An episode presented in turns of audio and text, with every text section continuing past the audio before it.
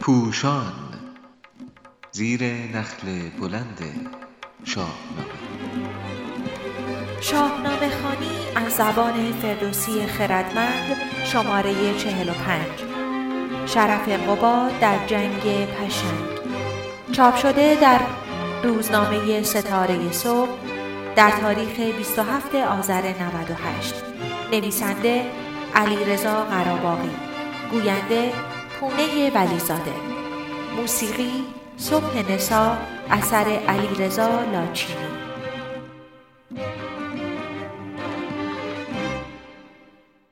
قباد از فرزندان کاوه آهنگر برادر قارن کاویان و پهلوانی است که در دوران فریدون در کنار سام یل با سلم و تور جنگیده و دلاوری های فراوان از خود نشان داده است.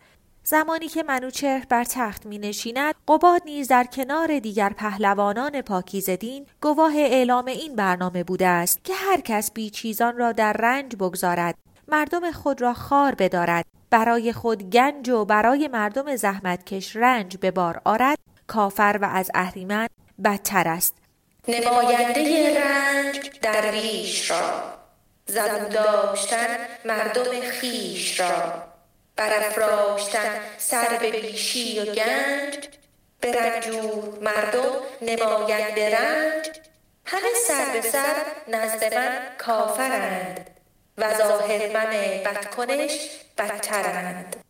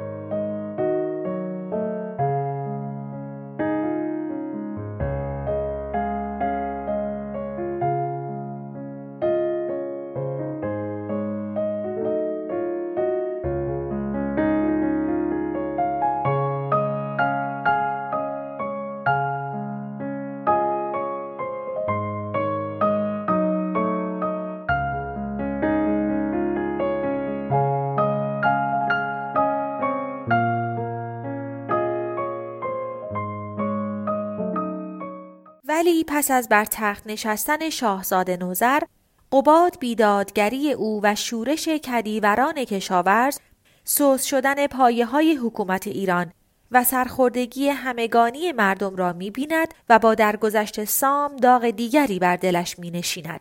در این زمان گرد پیری بر سرش نشسته است و برادرش به او می گوید که سال تو اکنون به جایی رسی که از جنگ دستت بباید کشید گرچه با اندرس های سام نوزر روش خود را اصلاح کرده و شورش پایان یافته است ولی پشنگ سالار سپاه توران از این موقعیت بهره برداری کرده و فرزندش افراسیاب را برای اشغال ایران با لشکری فراوان به این سامان فرستاده است.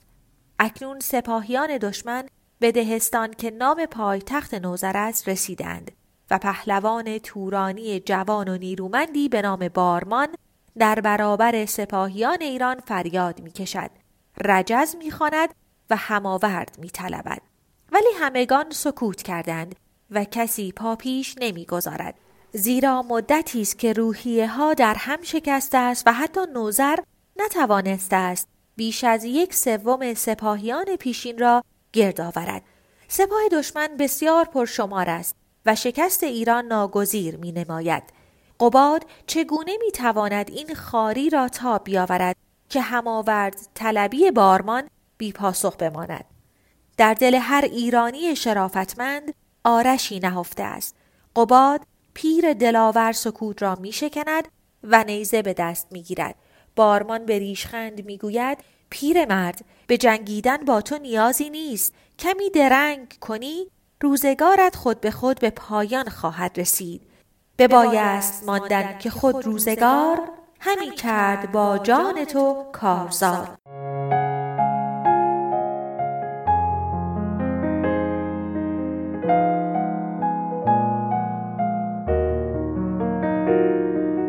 بارمان نمی‌فهمد که قباد نه برای پیروزی بلکه برای دفاع از شرف خود به میدان آمده است.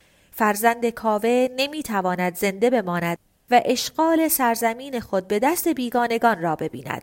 او تنها یک درخواست از برادر خود دارد. یکی دخمه خسروانی کند. پس از رفتنم مهربانی کند. سرم را به کافور و مشک و گلاب تنم را بدان جای جاوید خواب. سپاره برادر تو پدرود باش. همیشه خرد تار و تو پود باش.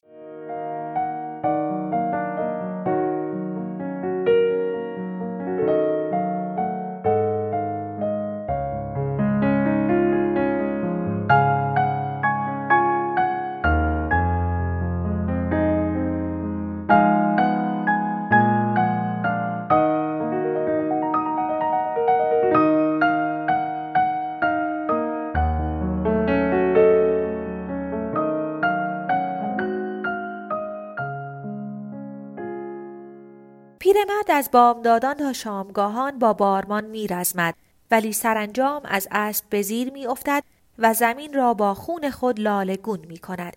فردوسی دانا در مصراع زمین را جز از گور گهواره نیست هم با تضاد گهواره و گور به عمر آدمی از کودکی تا مرگ اشاره می کند و هم می‌گوید زندگی در هیچ لحظه آرامش ندارد ولی این جمله را از زبان نوزر می‌گوید که در پرده سرای نشسته است و اشک می ریزد.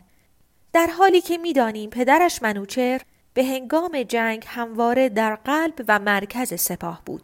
شاید این جانفشانی شرافتمندانه قباد است که نوزر را روز بعد به میدان می کشد.